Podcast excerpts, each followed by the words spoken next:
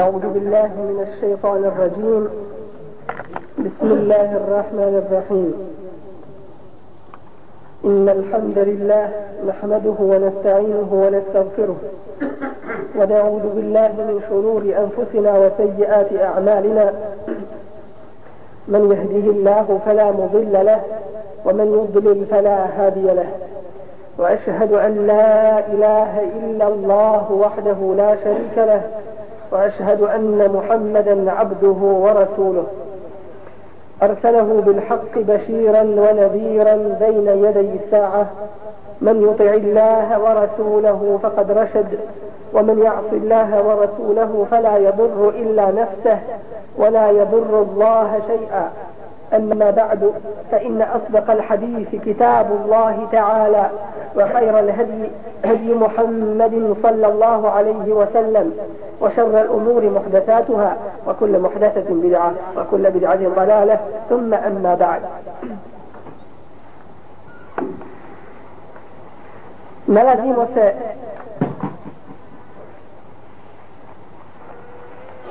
pred govorom uzvišenog Allaha Đelešanehu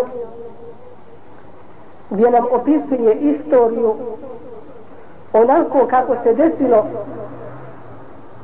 opominjući generacije koji ljudi koji dolaze nakon opisanih događaja u Kur'anu opominjući i upozoravajući jer blago onome ko se pouči na primjeru drugog pa mu ne bude potrebno da stiče novo iskustvo da kroz svoj život nailazi kroz poteškoće da dolazi na iste greške koje su učinili ljudi prije njega. Jedno od kuranskih istorijskih kazivanja pouka ljudima do sudnjeg dana. Ono o čemu govore sve Allahove objave posebno velike kao što je Kur'an, Tevrat, Inđil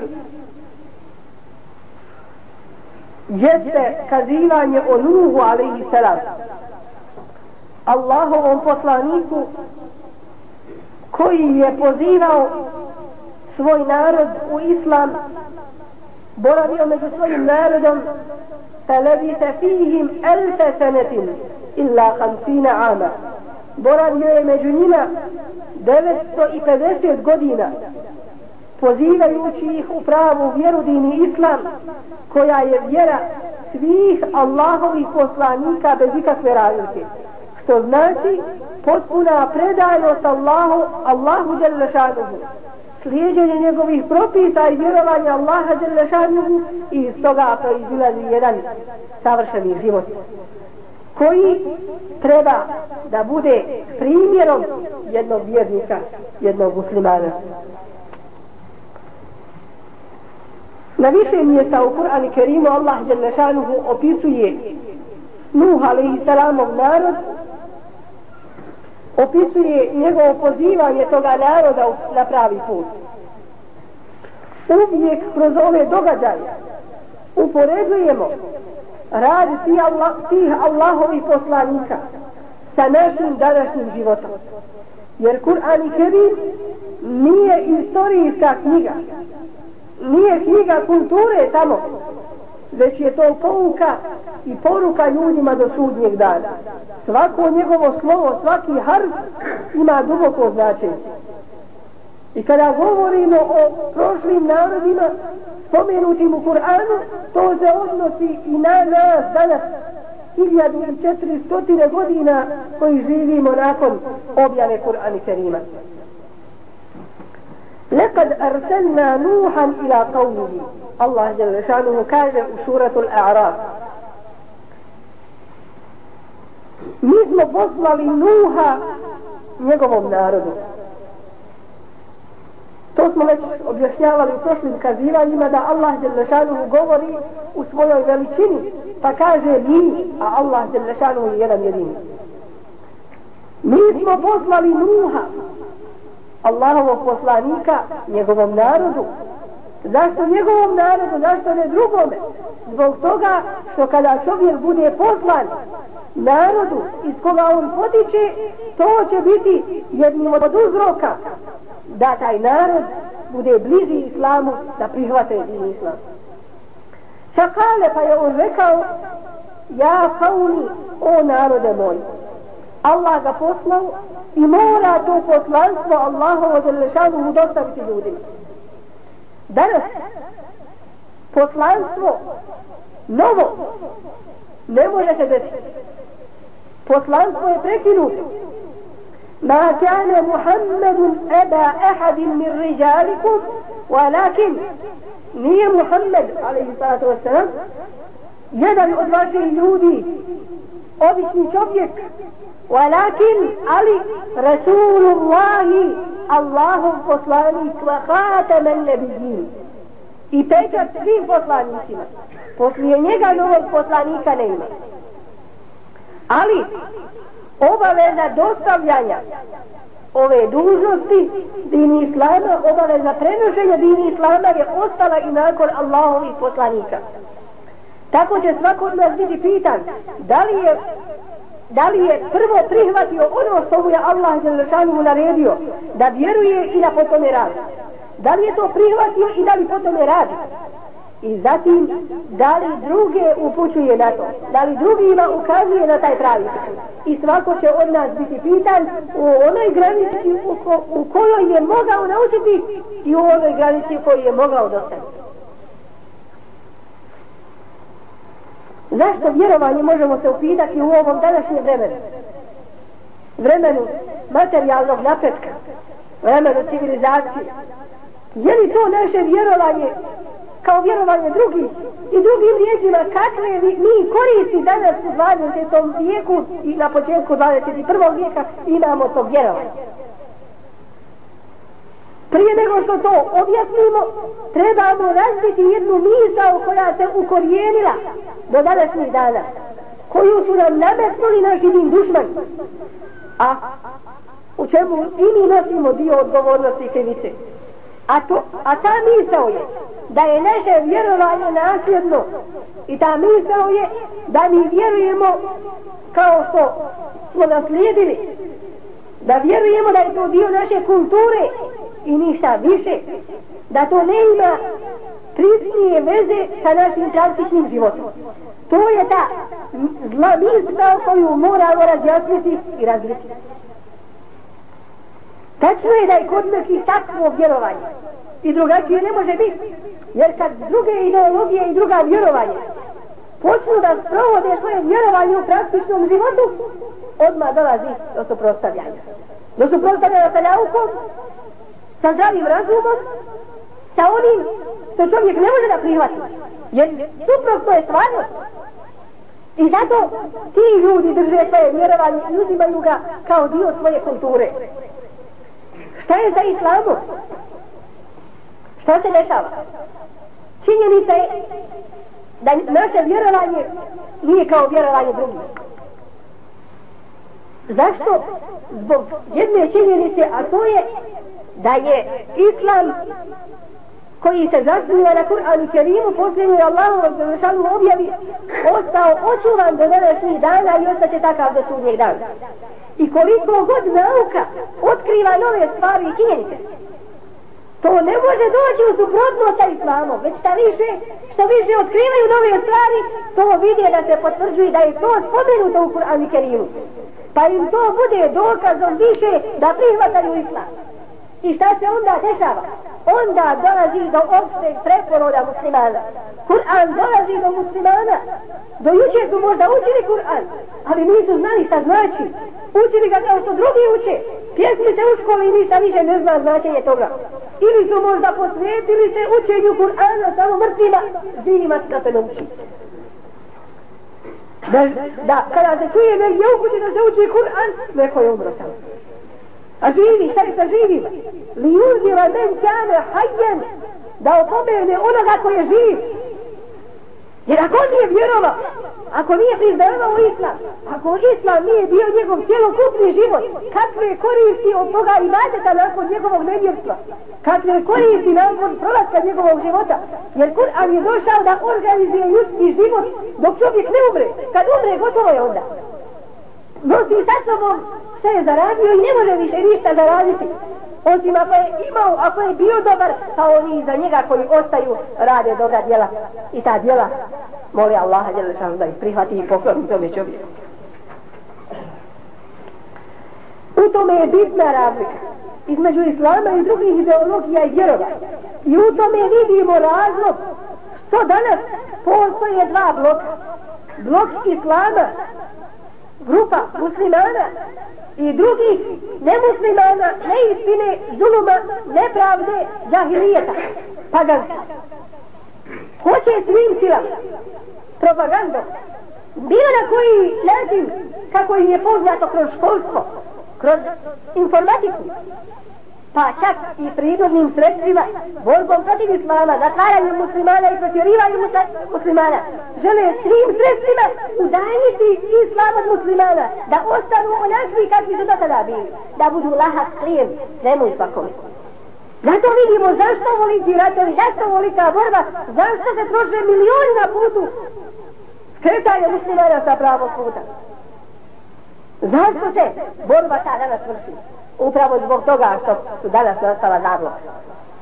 Blok muslimana i islama pravoga puta, a muslimani iz dana u dan se povećava njihov broj. Kako se povećava njihov broj? Oni koji su do juče bili muslimani po imenu, koji u svoju, ru, u svoje ruke nisu uzeli Kur'an, danas uče Kur'an, danas znaju Kur'an i danas se raspravljaju Kur'anom. Danas žive za islam prije nisu dozvoljavali da se odgovara na optužbe koje su upućivali protiv islama. Ali danas, alhamdulillah, kako oni čine, Allah da ne da u tome biva dobro, pa što se više bore protiv islama i muslimana, što vrše veće pritiske na muslimane, muslimani će biti sve bolji i muslimani će se brže islamu vraćati. I što to naše vraćanje islamu bude brže, čvršće i kvalitetnije, time ćemo uspostaviti odbrambeni zid između nas i naših dušmana neprijatelja. Ne bude li tako, onda ćemo biti sve i svašta, onda ćemo služiti svakoga i svemu, samo nećemo biti svoji, samo nećemo imati onoga što nam Allah Đelešanuhu obećava.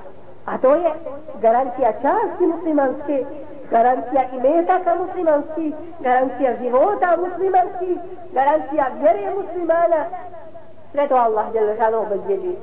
Ali onima koji su muslimani haqqa, u istinu.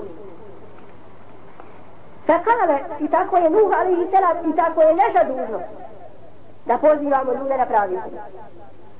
Jer najbliži će nas obtuživati ako to ne ostvarimo. Najbliži, najbliža naša rodbina obtuživat će nas zašto nismo im dostavili pravu istinu. Kada će nas optuživati gdje? Na danu kada Allah je lešanu sve proživi ponovno. Onaj koji je sve učinio živi. Onaj koji jedini život može dati niko drugi Allah je lešanu. Kada nas proživi sigurno će nas pitati. Da nagradi dobročinitelje dobročinstvom, a zločince izvijeli na kazni na način kako treba da ih kazni. Fakale, pa je rekao Allahu poslanik Nuh alaihi salam, ja kao mi o narode moj, u abudullahe, ma lekum min ilahim gajru, to su prve riječi koje su Allahovi poslanici govorili. Prve i posljednje riječi. I to su naše riječi i moraju biti. O moj narode, jedino Allaha obožavajte.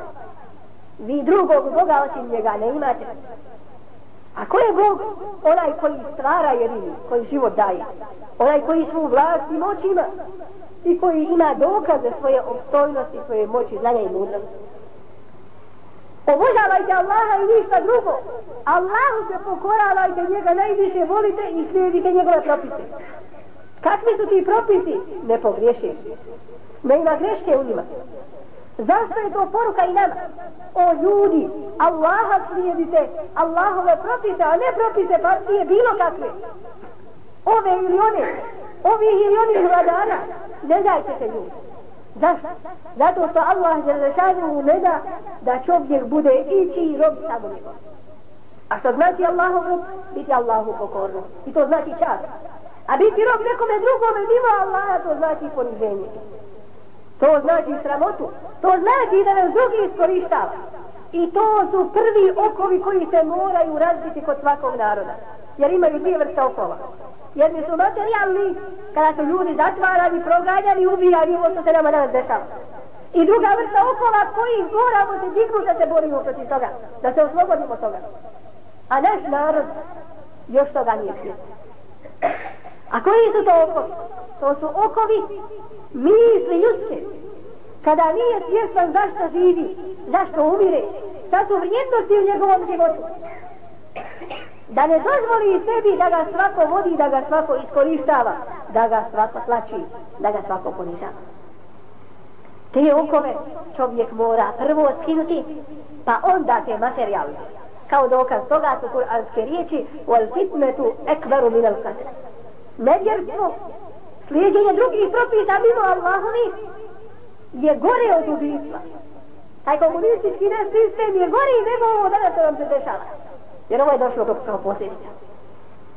I Nuh alaihi selam od onog vremena do ovoga i generacijama Bog zna koliko će ih biti poslije nas ostaje ista poruka. Allaha obožava, nikog drugog. I jedna je vjera kod Allaha jer zašanu u druge ne ima. Svake druge vjere, mimo čiste predanosti Allahu za zašanu, zasnovani na njegovom izvornom, nepromijenjenom, čistom govoru, sva druga vjerovanja ideologije, to su krivi putem. ما لكم من إله غيره drugog Boga osim njega ne imate inni jahafu alaikum adabe jomin azim ja se bojim za vas kazne na velikom danu a to je prva kazna na koju ih on upozorava rekli smo da imaju dvije kazne za grijehe a grijeh jedna riječu znači suprostavljanje Allahovim propisima a kakvi su Allahovi propisi savršeni i nepogrešivi onaj koji zna od čega se naše ćelije sastoje, onaj koji zna građu našeg tijela, zna naše misli, zna naš život cjelokupni, on nam je odredio propise. Od, od trenutka kad se rađamo do, do trenutka smrti. Šta treba da jedemo, čega moramo da se čuvamo, kako treba da radimo cjelokupni naš život. Upozorava ih Nuh, ali i selam na posljedicu njihovih grija a to je kazna na danu velikom, na sudnjemu danu.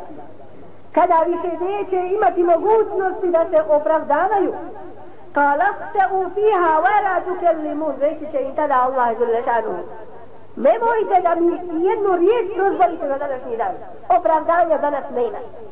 يوم نقول لجهنم هل امتلأت ندان kada se kaže jehennemu jesi li se ispunio pa تقول هل من مزيد pa će odgovoriti ima li još ima li još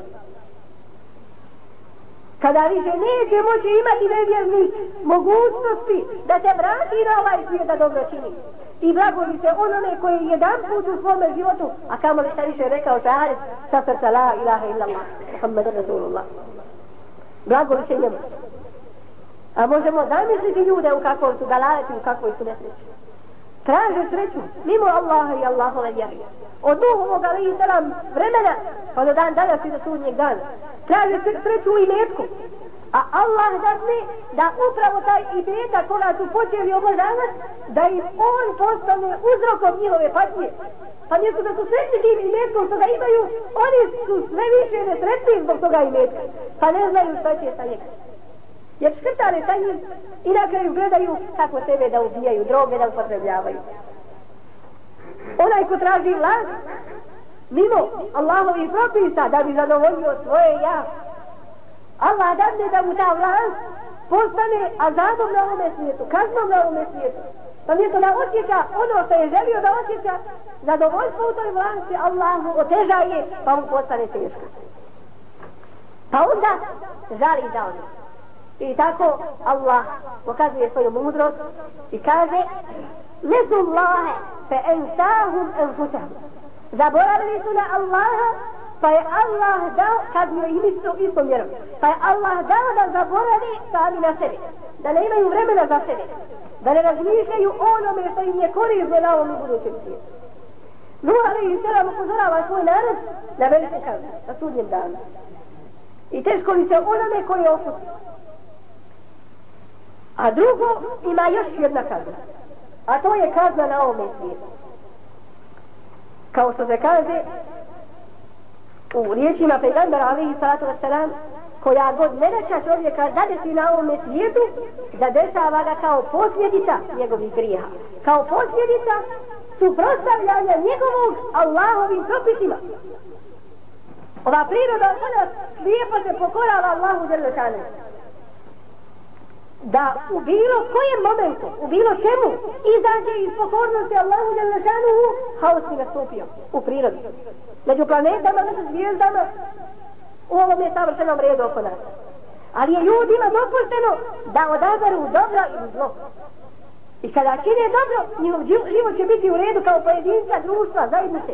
Ali kad se suprostavili Allahovom propisu, onda kazna ih stiže. Može neko reći, šta je to povezano sa vjerom? Ja ću jesti šta ja hoću. Šta je to Bog da obranio sinsko meso? Pa ga jede, Allahu ništa svete nije načinio. Ali on ništava svoje tijelo. Unosi u svoje tijelo ono što mu šteti. I zato su tako svi propisi određeni da bi čovjeka uspjeli u njegov život. Suprostavili se Allahovom propisu, to je grije. Dolazi kazna, dolazi posljedica toga grijeha, normalno. A najveća posljedica dolazi uz najveće uzroke. Koji je najveći grijeh? Koje je najveće suprostavljanje Allahu Đelešanu? To je uzimanje, priznavanje nekoga drugoga za božanstvo mimo Allaha Đelešanu. Ne mora on uzeti tvoja kola, pa klanjati svim kolima pet namaza. Ne mora on uzeti svoj položaj, pa klanjati njemu, postiti njemu. Nije to samo ibadet. Ono zašto čovjek živi i umire, ono zašto se žrtvuje, to je njegovo božanstvo. To je njegov ibadet. Najveće, ta posljedica, dolazi iz najveće uzroke. Najveće kazne dolaze uz nevjerstvo uz priznavanje nekog drugog mimo Allaha Đelešanu. I to je taj fitnet koji je Allah Đelešanu Illa tefa'aluhu tekun fitnetum fil ardi wa fesadun kebir.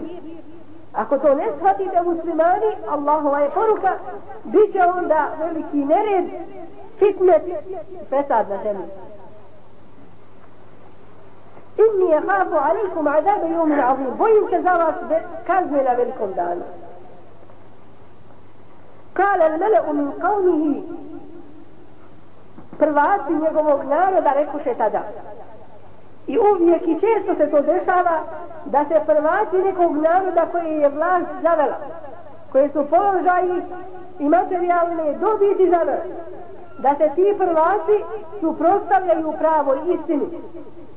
Kale mele unu kaumihi, rekao se prvaci njegovog naroda, inna le nerake fi dalalin mubin. Mi smatramo da si ti o Nuhu u jasnoj zabudi. Da si ti na krivom putu, a ne mi. Oni misle to što imaju i metke, misle to što imaju položaje, da je to pravi put, da je to prava sreća i zadovoljstvo i zato neće da razmisle o nuhovima ali i sedam riječima, već ga odmah obtužuju i kažu ti si na krivom putu. Imate li dokaze za to? Dokaza ne I uvijek tako krivi put i uvijek tako da lave. Obtužuje istinu da bi sebe opravdao.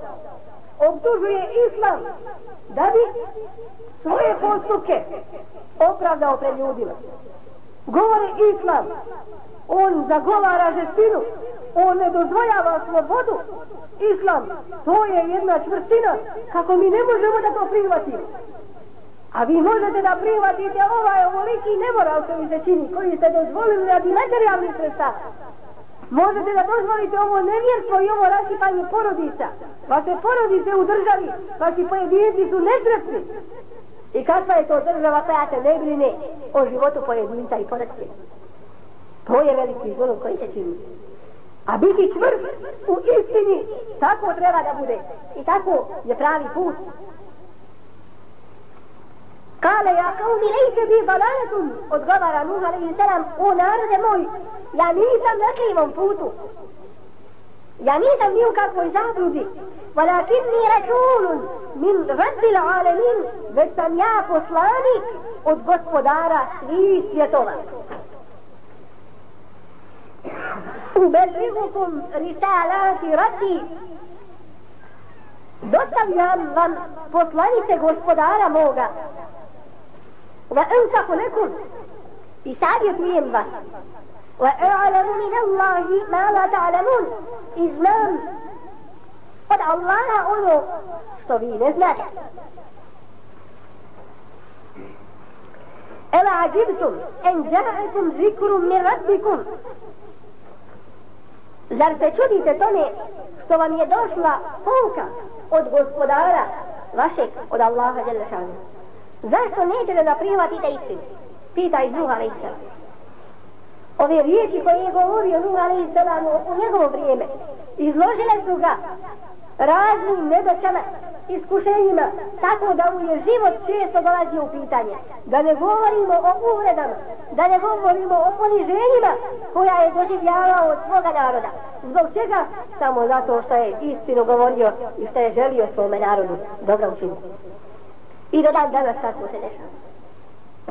I do dan danas tako se radi. Najveće iskušenje su Allahovi poslanici. Zatim oni koji nisu jede, zatim oni koji sjede iza njih. I čovjek će po tome poznati da li ide putem istine. Kada se pridržava istine i kada mu je Allahova riječ treća od ljudi. I kada ustroje na tome putu makar su ljudi protiv njega bili. Da se ne pokoleba i da se ne vrati sa toga pravog puta. Jer ne znači da je čovjek na pravom putu ako ga ljudi hvali. Treba pogledat u ime čega ga hvali i ko su ti ljudi koji ga hvali. Jer svaka hvala se ne prihvata. Jer svaka hvala ne vrijedi.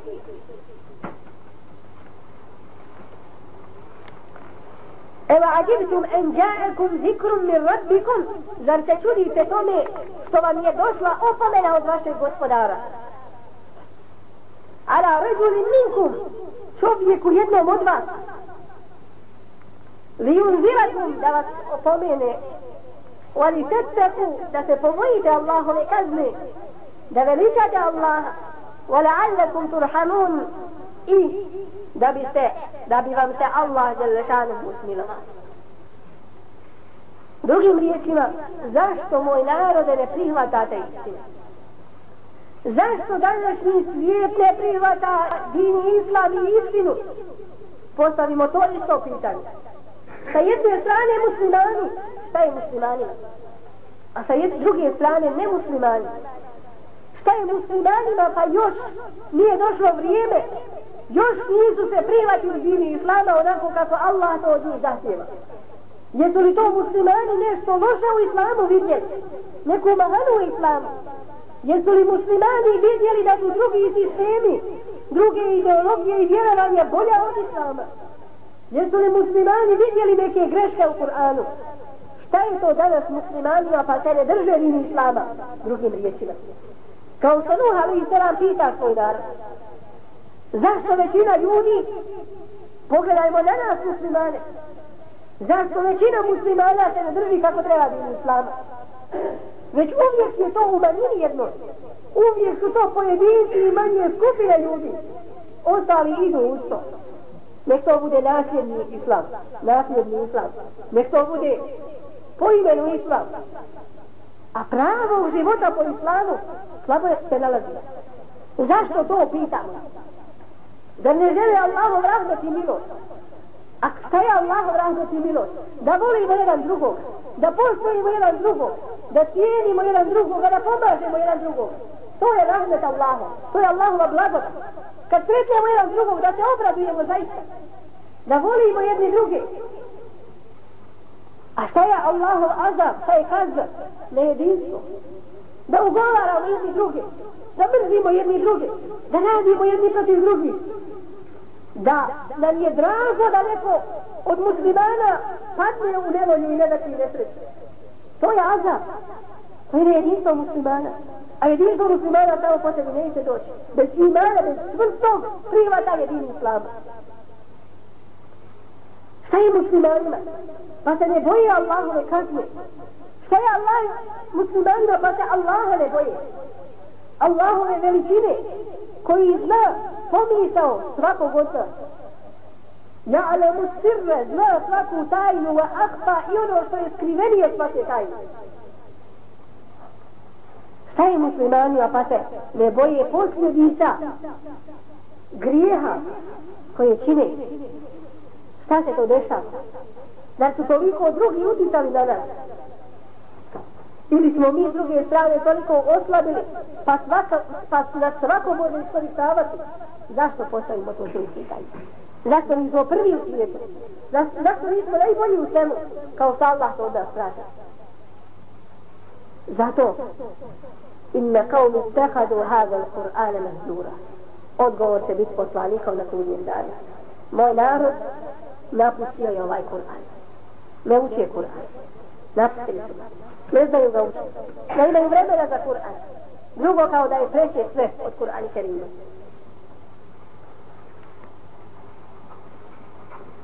Šta je muslimanima? Pa ne bivaju opomenuti, pa ne uzimaju pouku iz događaja koji se dešavaju oko nas. Kao da se to drugima sve dešava, a ne nama. Među drugima ratovi, mi smo na drugoj strani. Nama ovaj nas neće. Među drugima gladine i mašina, mi smo opet uvoljeni. Među drugima nesreće i stradanja katastrofe, kao da smo mi na drugome mjestu. Pa čak oni koji gledaju te nesreće i ne daže očima svojim, opet ne mogu pouku iz toga da uzmu. Koji gledaju te ratove i mrtvajanje muslimana, to protjerivanje i ubijanje muslimana, kao da se to nekome drugome dešava Šta se desilo muslimanima? Jesu li to srca otvrdla, okorjela? Pa ne ima pouke. E fa para alaikum ul-ahd, kao što Musa alaihissalam kaže svome narodu, zar vam se vrijeme odužilo? Niste mogli ustrajati na pravo na putu.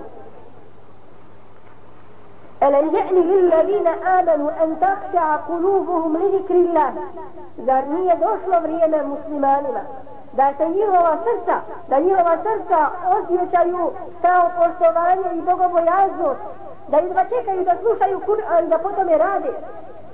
Zar nije došlo vrijeme da tako bude? ولا يكونوا كالذين أوتوا الكتاب من قبل da ne budu kao oni kojima je knjiga data prije فطال عليهم الأمد فقست قلوبهم pa im je to dugo se učinilo njima pa su srca njihova otvrdla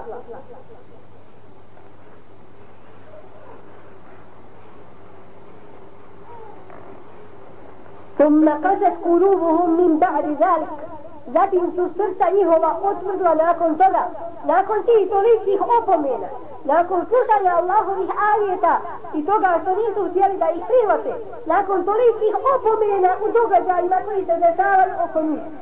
Te hije kel hijjarati, pa su ta srca postala kao kamen, kamena srca. Evo, ešeddu kasve ili još tvrđa, vidi majku svoju da, da, da biva ubijana, da biva protjerivana, a on opet misli, oprostit će. Treba zajednički, treba se drugima smilovati. Kako ne imaš milosti prema svojim bližnjima, prema svome divi i imanu, kako ne imaš milosti prema rjetinima tolikim koji su osiromašeni. وإن من الحجارة لما يتفجر منه الأنهار njihova srca su oko jelija i tvrđa od kamenja. Kako? Zato što ima kamenja iz koga izvori izlaze vode. Raspukne se pa ide iz njega voda. وإن منها لما يشقق فيخرج منه الماء Wa inna minha lana yahbitu min khashyati A ima i kamenja koje se upra pretvara od strahu poštovanja prema Allah. A ima ljudi koji su dostigli takav stepen u svome nevjerstvu, paganstvu i džahilijetu, koji su se osmijenili, koji su smogli snogi da govore protiv Allahovih propisa, da ih ne priznaju i ne primjenjuju. Sami su sebi štetu na njih. Pouka je svim ljudima dostavljena. Od prvog do posljednjeg Allahovog poslanika. Šta je nemuslimanima?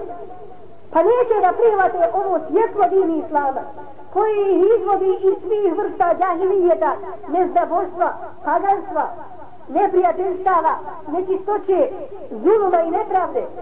Zato što mnogi muslimani kreću nemuslimane sa pravog puta.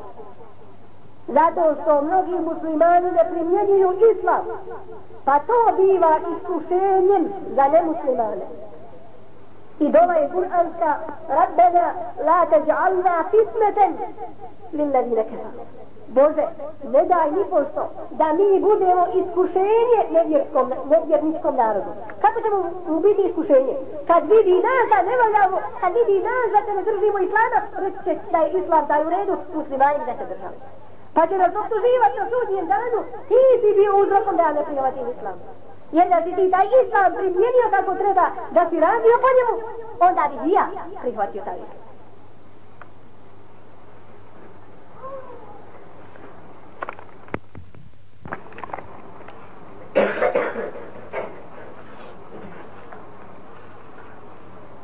فكذبوه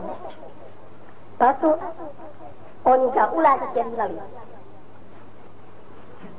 فأنجينا هو الذين معه spasili i one koji su vjerovali iz njega od Allahovog poslanika Nuh alaihi salam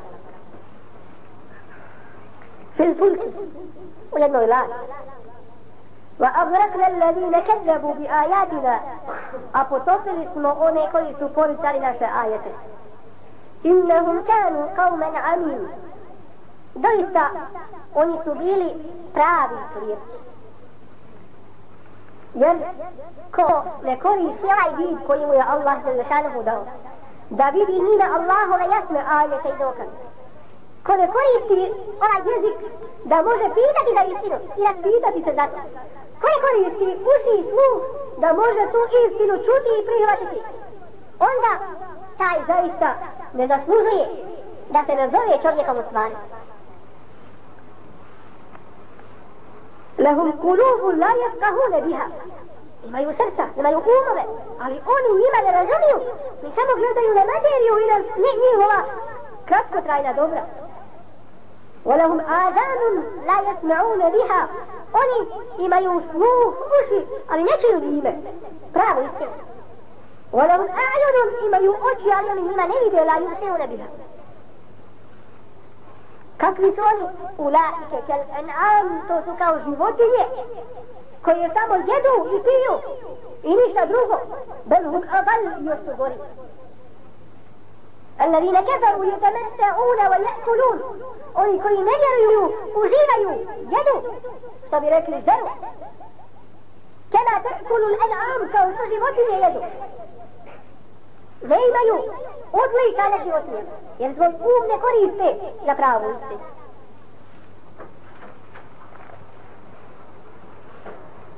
أدروكم كل حالكم سورة هود. Kaže Allah je lešanu mu za ovog svoga poslanika. Nuh alaihi salam. Lekad arsalna Nuhan ila kavrihi poslali smo Nuhan njegovom narodu inni lekom nadirom mubin. Ja sam vam jasan opominjač. Onaj koji vas opominje na kaže kada vas može zaniti. فقال الملأ الذين كفروا من قومه فريقوا سي prvaci njegovog naroda koji nisu vjerovali Ma ne rađa ila bekara mislena.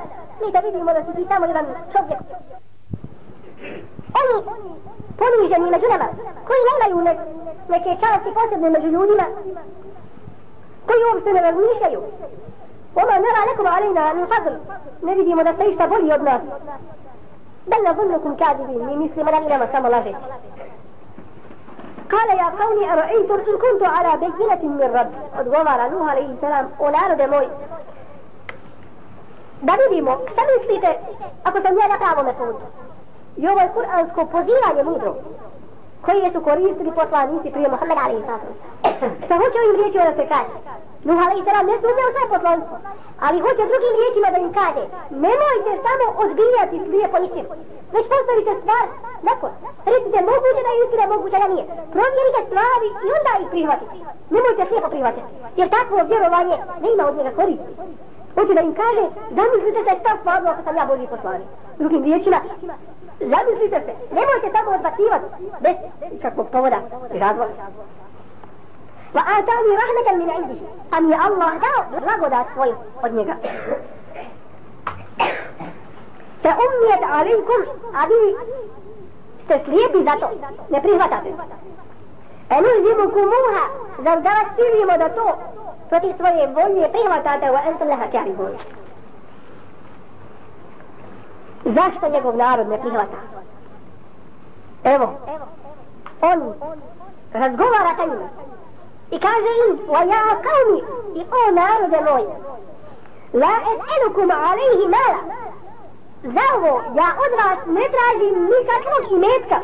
Ovo što radim i pozivam vas na pravi put, ja zato od vas ne tražim nikakvih materijalnih dobara. Čak šta više, zbog toga u što narod poziva, biva, izložen raznim opasnostima, poniženima, ali on izvršava Allahovu zadaću. Isto tako i mi.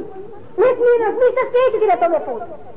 Jedan ajet ako znamo iz Kur'ana dužni smo ga prenijeti. A ako ne znamo, to nije opravdanje da ne, da, da ne prenosimo. Onda imamo veću obavezu da to znamo i da prenosimo. Ovo i narode ja od vas ne tražim nikakve materijalne koriste. I zato Allahovi poslanici, i to je pravilo za sve Allahove poslanici. Nahnu ma'šara al-anbiya la nur. Mi, skupina poslanika, kaže Muhammed alaihi sallam, misleći na sve Allahove poslanike, la nure. Mi ne ostavljamo nasljedstvo iza sebe. Niko nas od ljudi ne može naslijediti u ovim materijalnim dobitima. Zašto? Da neko ne bi imao razloga, da neko ne bi posumnjao, da su oni radili ime tih para. Da ne bi imao opravdanje, ne, ništa bi jamsko nema. Iako su, iako kao ljudi, imaju pravo da ih drugi ne sjeduju, ali ne zato što su Boži poslanici, da niko ne ima opravdanje. I zato Allah je rešanuhu, Muhammed alaihi sallatu wasallam, nije mu dao da zna ni čitati ni pisati. Bio je mudri i pametniji od drugih. Mogao je uče, čitanje i pisanje naučiti za, za vrlo kratko vrijeme. Ali nije mu Allah to dozvolio, nije mu Allah to dao. Zašto? Zato da niko ne bi imao ni najmanjeg razloga da kaže on je to prepisao iz drugih knjiga, on je to sastavio, Kur'an je njegovo djelo.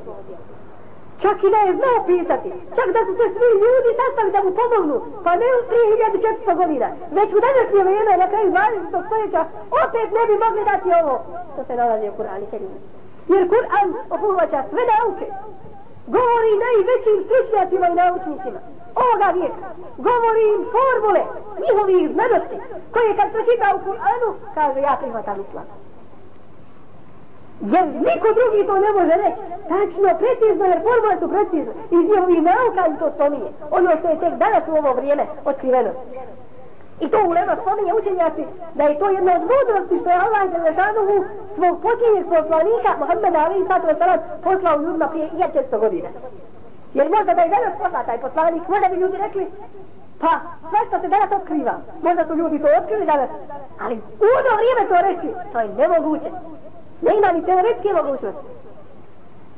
O ljudi od vas ne traži nikakvih materijalnih dobiti. I zato vidimo da danas ljudi na zapadu se odriču svojih vjerovanja, tih nasljednih svakako vjerovanja, da se odriču njih. Zašto? Zato što razne institucije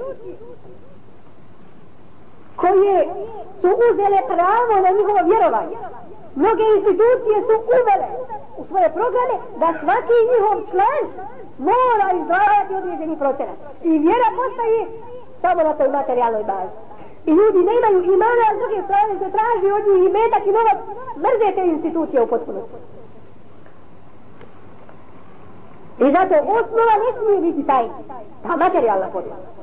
Svakako da je ona potrebna ta materijalna podloga. Ali, kada se ljudima objasni prava istina, ne može se od njih prvo tražiti pa im onda dati. Prvo treba tim ljudima dati. A šta dati? Ono što je vredno od imetka.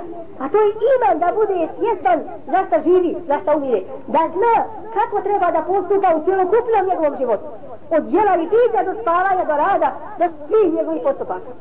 Kad je tako, kad čovjek hoće ti ljepotu islama, kad postane musliman, onda mu neće biti da teško dati ono 2,5% od onog imetka i blaga koje mu je Allah Želešanu dao.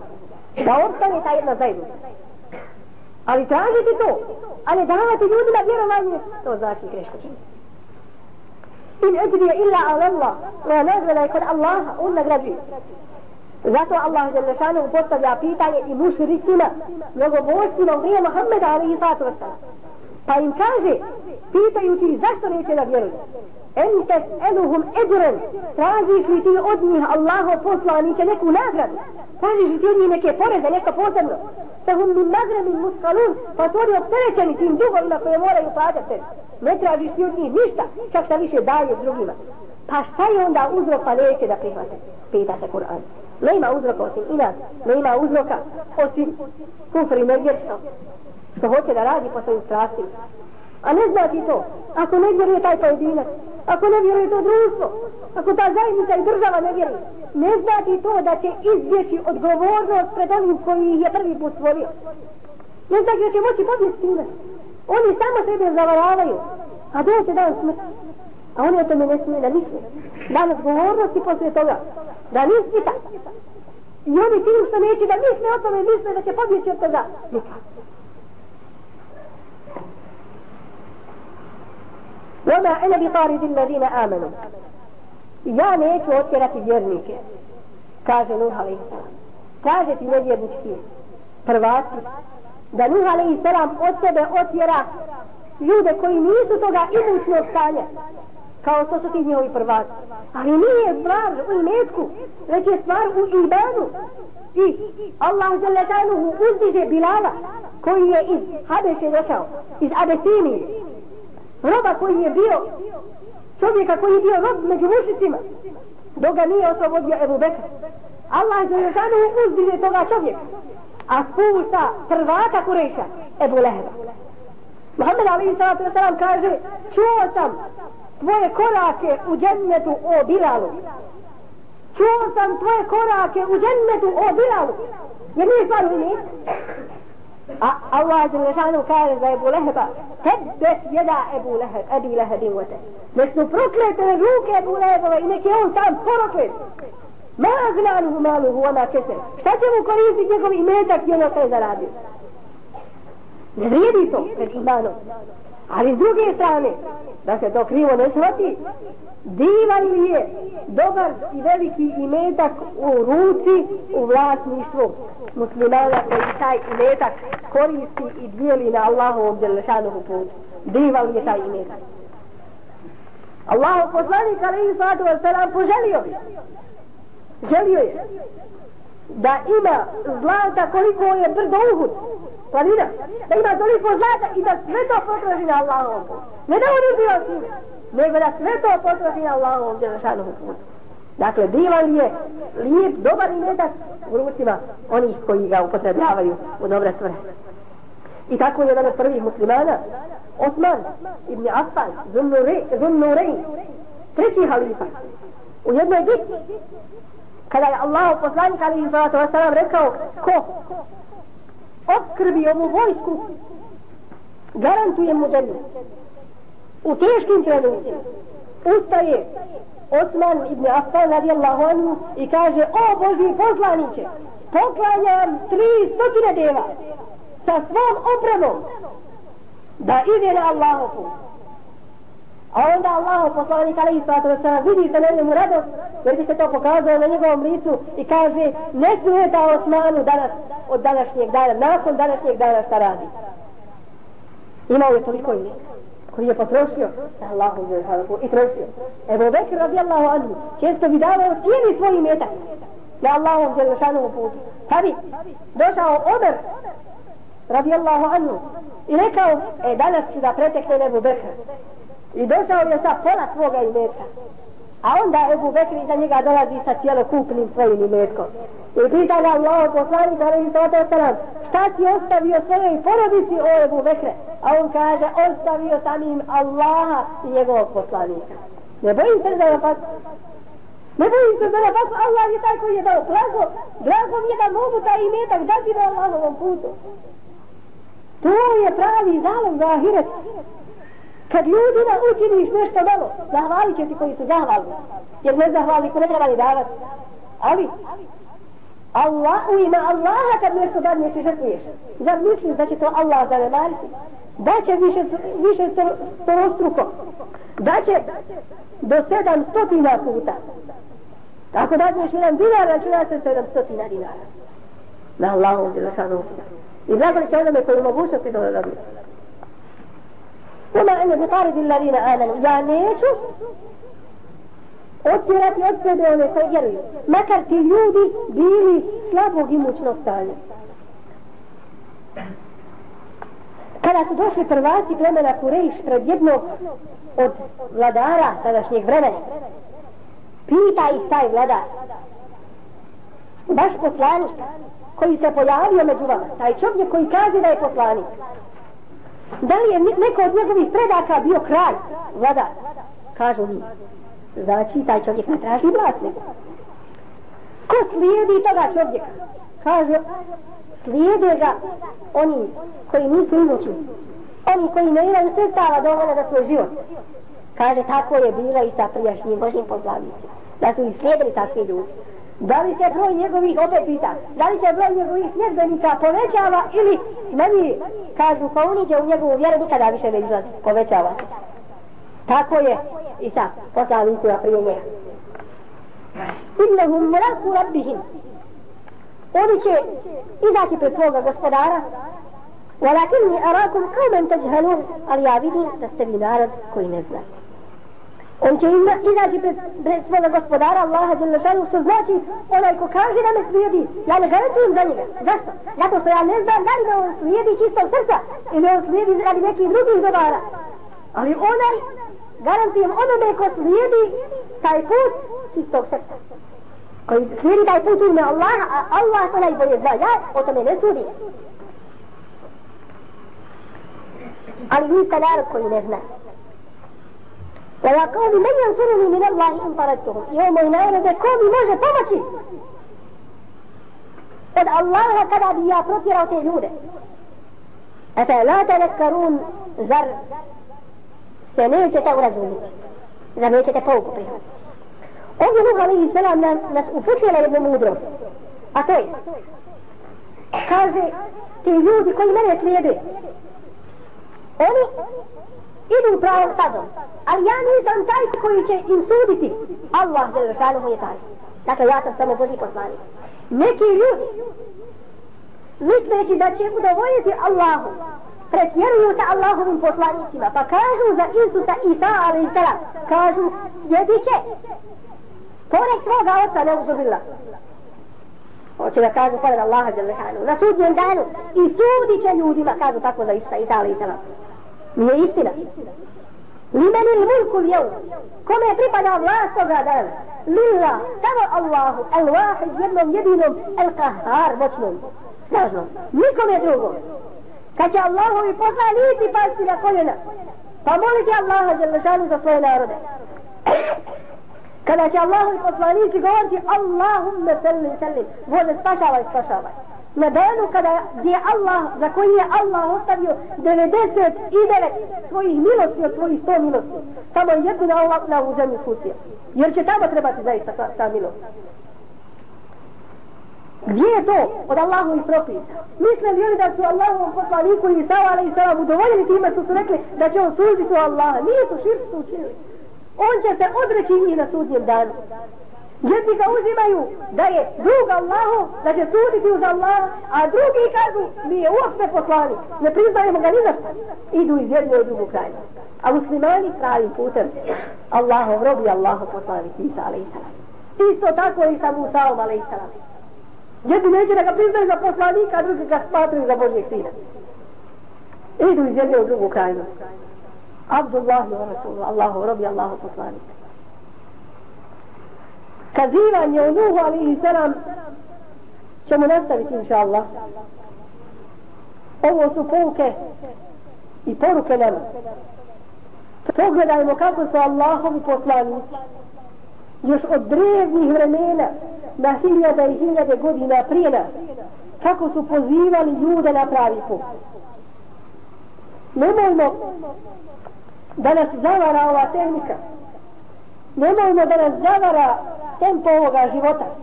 našeg, svakodnevno. Da kažemo, sada su druga vremena, sada mi ne imamo za sebe vremena, sada se mi bavimo drugim stvarima i tako dalje. Nemojmo da se zalovimo varkama koje često ljude zavaravaju, a to je da ima vremena, a to je da će biti kasnije vremena, da kad jedno postignem, onda ću ja drugo, onda ću ja biti musliman kako treba, kad ja postignem diplome, onda ću ja biti to, kad postigneš diplome, onda ćeš tražiti položaj, kad dobiješ položaj, onda ćeš tražiti ljudsko zadovoljstvo, kad tražiš jedno iz za drugo, tako će sve to tako tvoj život prolaziti. Nemojte time zavaravati, već blagoli se onome ko prije shvati ove poruke koji primjeni u svome životu i druge u ovo poziva. To je pravi sretnik. I blagoli se vjerniku u svakome vremenu, a posebno u ovom današnjem. Koji u ovim tmirama džahilijeta, neznanja, nečistoće, ne znam kako drugim riječima da navedemo ova društva u koj, koja žive po koja su se spustila na niže norme nego životinje. Blagoli se vjerniku koji se drži Allahovih uputa. Koji ide ulicama sretanje i ponosa što je musliman. Što slijedi jedan savršeni sistem, makar cijeli svijet i čovječanstvo bili protiv njega.